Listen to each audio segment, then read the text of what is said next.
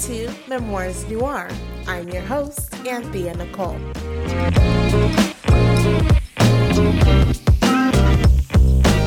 Memoirs Noir is a space designed for millennial women of color to share our experiences on everything from navigating the workplace, healing childhood traumas, and how we bloom in our relationships. At the end of each conversation, I ask my guest to reflect on her chosen topic and offer a piece of advice to her younger self. I ask this advice for you, listener, so you can walk away with valuable information to make bold changes for an impactful life. My guest today is the Global Benefits Director at one of the top software companies based in New York, a mentor serving girls who code, and philanthropic girl boss, Cassandra Rose. Cassandra is a graduate of Pace University, New York University, and Penn State University.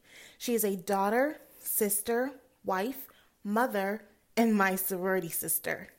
She's been featured on HR.com, the largest community of HR professionals, and was a recent guest on the podcast Who's Who in HR. I've known Cassandra for 10 years, and I'm so honored to call her my sister friend. She's the type of woman we all need in our circle an accountability partner, a prayer warrior, an encourager, and a truth teller. She has a passion for seeing women win and does everything in her power to ensure you do. Cassandra has taught me so much about life, love, finances, career advancement, and generally how to be a better woman. Cassandra, welcome to the show. Ladies and gentlemen, please make sure you have your pen and paper. Cassandra, what do we need to know about the importance of why we should always negotiate? Sure. Well, before we get into that, I just want to say I'm very honored that I get to be on your inaugural episode. I'm so excited about what you're launching and what you're doing and how this will just sow seeds that will grow into amazing journeys for other women out there. So thank you, Anthea, oh, just for this. Sure. And so I think even in you asking me to come on the show, right? That was a negotiation. You had mm-hmm. to convince me of a premise that it was worth coming on to talk about something. And so that's what I really want to express today that you should always negotiate because life is just that an ongoing negotiation. One of the things that I was taught growing up was to shrink myself. Mm. And so what we think about shrinking is about, you know, don't be too loud, don't answer all the questions right, don't do a lot of these things. And not that my parents weren't into me achieving, they really were. But coming up in this day and age, or I should say the the late 1900s, mm-hmm. women were still fighting for a seat at the table. In some ways, we've cracked that ceiling, but in some ways, we still have a very long way to go. And one of the ways that we can quickly help to close that gap is to learn that not only do we have our voice, but how to leverage it to benefit us. Mm. So how so, do we leverage? What does what is mm-hmm. leverage for us? Yep. Leverage would be making yourself come first. A lot of times we think if we're we're willing to negotiate, right? We're willing to negotiate how we go on a date. If a guy's like, "Hey, I'll take you to this restaurant," we're like, "Okay, we're going on a date. We'll let him take the lead." Or if we, you know, for those who have children, which I do, we'll think about school systems and we'll, we'll negotiate like my kid should be in this class or they should be taking this placement test and we feel very confident protecting and encouraging and engaging when it comes to others but then when it comes to us usually we're last on the list and we just take the leftovers mm-hmm. and in mm-hmm. some ways that martyrdom is to be revered and respected but in a lot of ways the emptier you are the less you have to give to others so you could actually help everyone in your life that you love, that you care about, if you put yourself first in many of those ways. Because the more you have, the more you can give. I love that.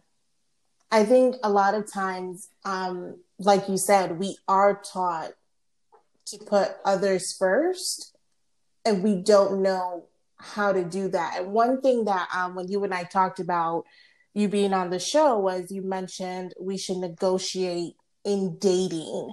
And I was like, how do you even do that? What what does that look like for you? The guy's like, Do you want to go out? You just say, Yes, I want to go out. Or when you're at work and your supervisor is like, Hey, I need this done by 12 p.m., but you've got 50 million other things on your plate. How do you say, you know, I'm sorry, I don't think this is going to get done today? So, what we usually think about negotiations are those hard hitting, winner takes all kind of negotiation where someone has to lose something and someone has to gain something. But we should take that away from us. Those are extreme examples. Negotiation is about us coming to a compromise, us both coming to a place where we're able to discuss our needs, mm-hmm. figure out the resources that are available, and then walk away feeling like we both got something out of the deal.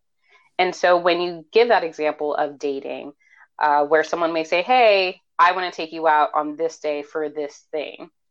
Hey, maybe there's a movie that you want to see, or maybe there's a new restaurant that you want to go to. There's nothing wrong with saying, Hey, I checked out this new restaurant. I thought it'd be better for us to go. I can make the reservations.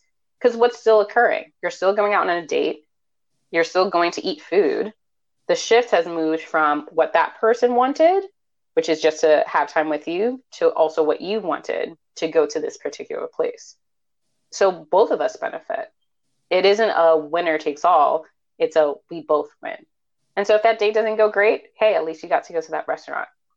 Now, the example that you used about a boss, mm-hmm. a lot of times we're just not hearing the intent behind that. If your boss is saying, I need something by noon, they know that you're overwhelmed with other tasks that are competing. An easier way to negotiate with them would be I hear what you're saying that you need this at noon. Could you tell me a little bit more about why and how I can prioritize that information for you? Because maybe they're just needing information and it doesn't need to be in a report. And what will take you, you know, stopping everything else you're doing to focus on that is not the structure they need. So, again, what is it that they actually need? What is it that you can provide with the resources you have of your time and competing deadlines? And how can you both walk away feeling like you got something out of that deal?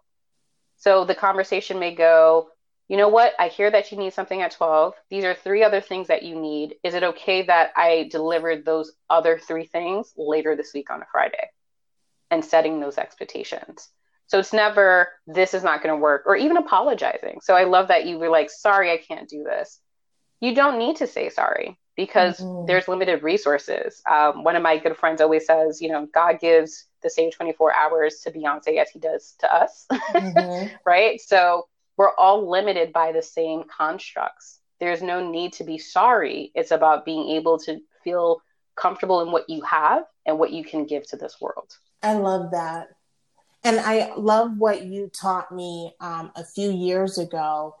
Stop saying sorry. Use sorry for things that are very, very big in life don't use sorry for the small things because when you really need to be sorry for something, it it kind of becomes invalidated at that point.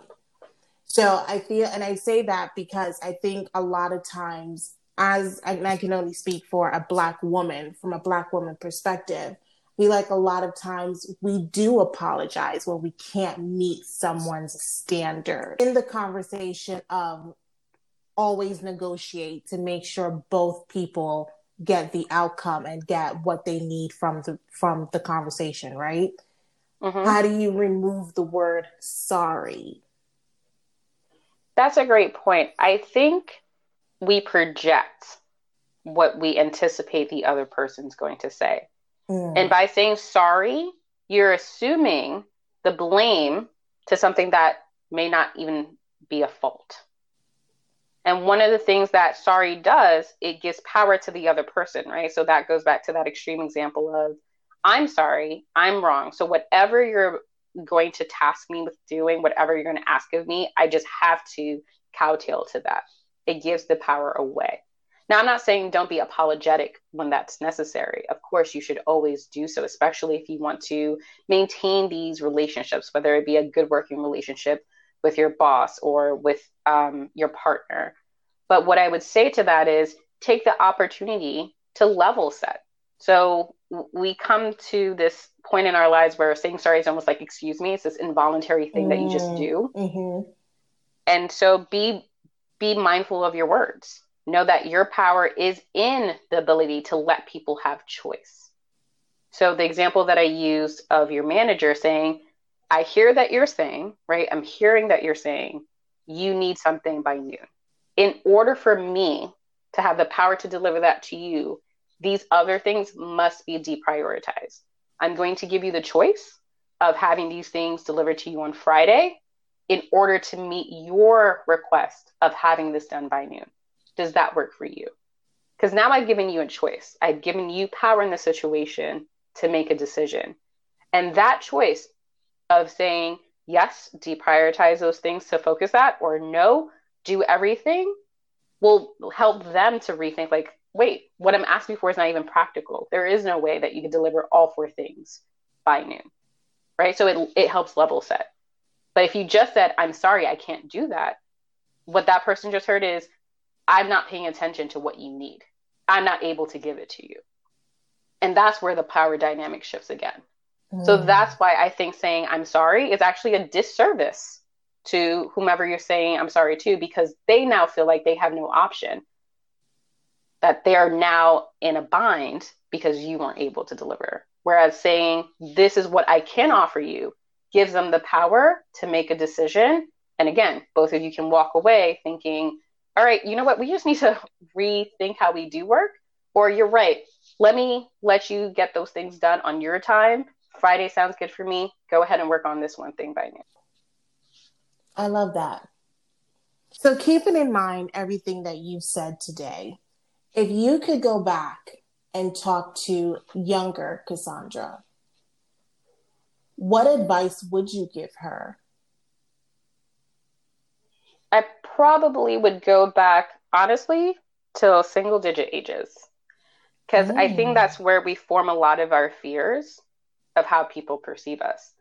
Because if you think about it, toddlers, you know, they have this connotation of being a little out of hand or out of control because they don't care about how the world perceives them. Mm-hmm. Right? They just do their thing. If they want to have that red lollipop, you know what? They're going to get it, whether they have to throw themselves on the floor or cry about it or, you know, ask grandma behind your back, which you will give it to, but that's a whole different topic. right? And then at a certain point before you're a teenager, there's this moment where you realize, oh, oh wait, the way that I'm perceiving this world is important. I need to change that. I want people to like me. And maybe I need to change this about myself or that about myself in order to gain that attention. So I wouldn't use the words always negotiate because I think my eight or nine year old self would be like, what does that even mean? Mm-hmm. I think what I would ask myself is, what do you want? Right? Do you want to sit with those girls in that cafeteria because you want to or because it seems cool to sit with them? Do you want to date this boy because you like him or because everyone thinks that you two should be, you know, crushes on each other? What is it that you want? We lose that some way. And that's where I think insecurities come from because we're nervous that other people are going to figure us out because we haven't figured ourselves out.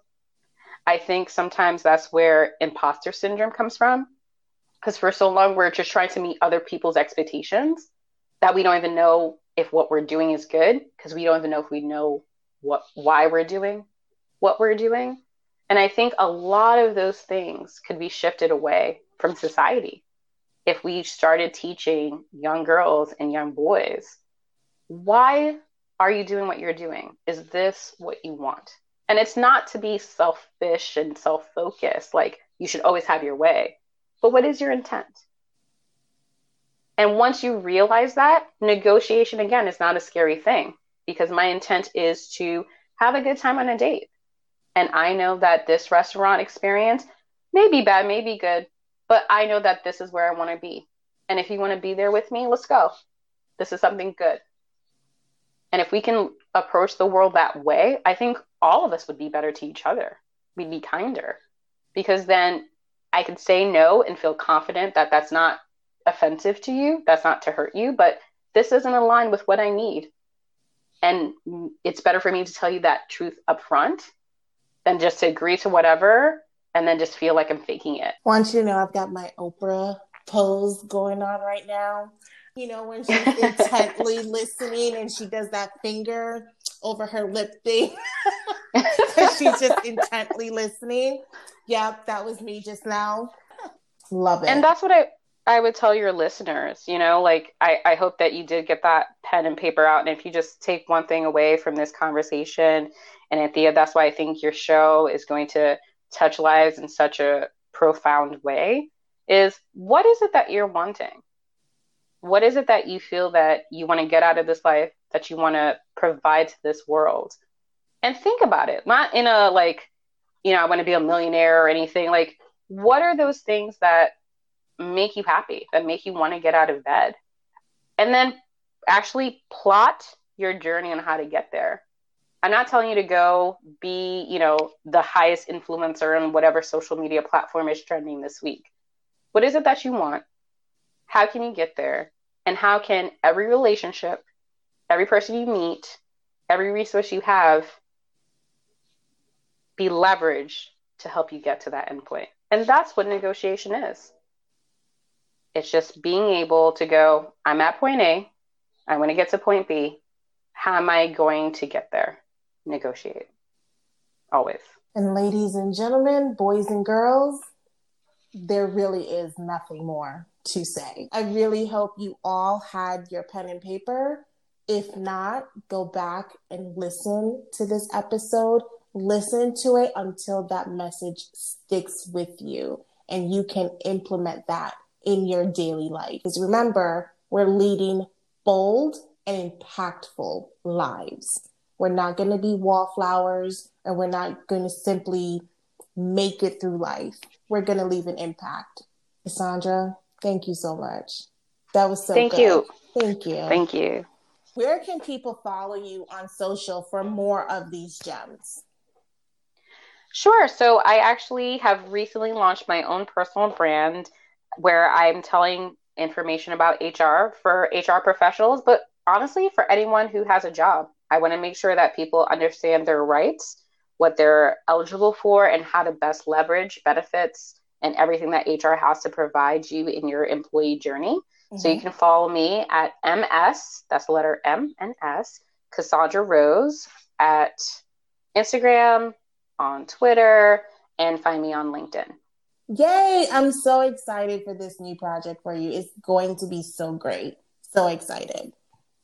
Thank you. Thanks so much for tuning in to this episode of Memoirs Noir.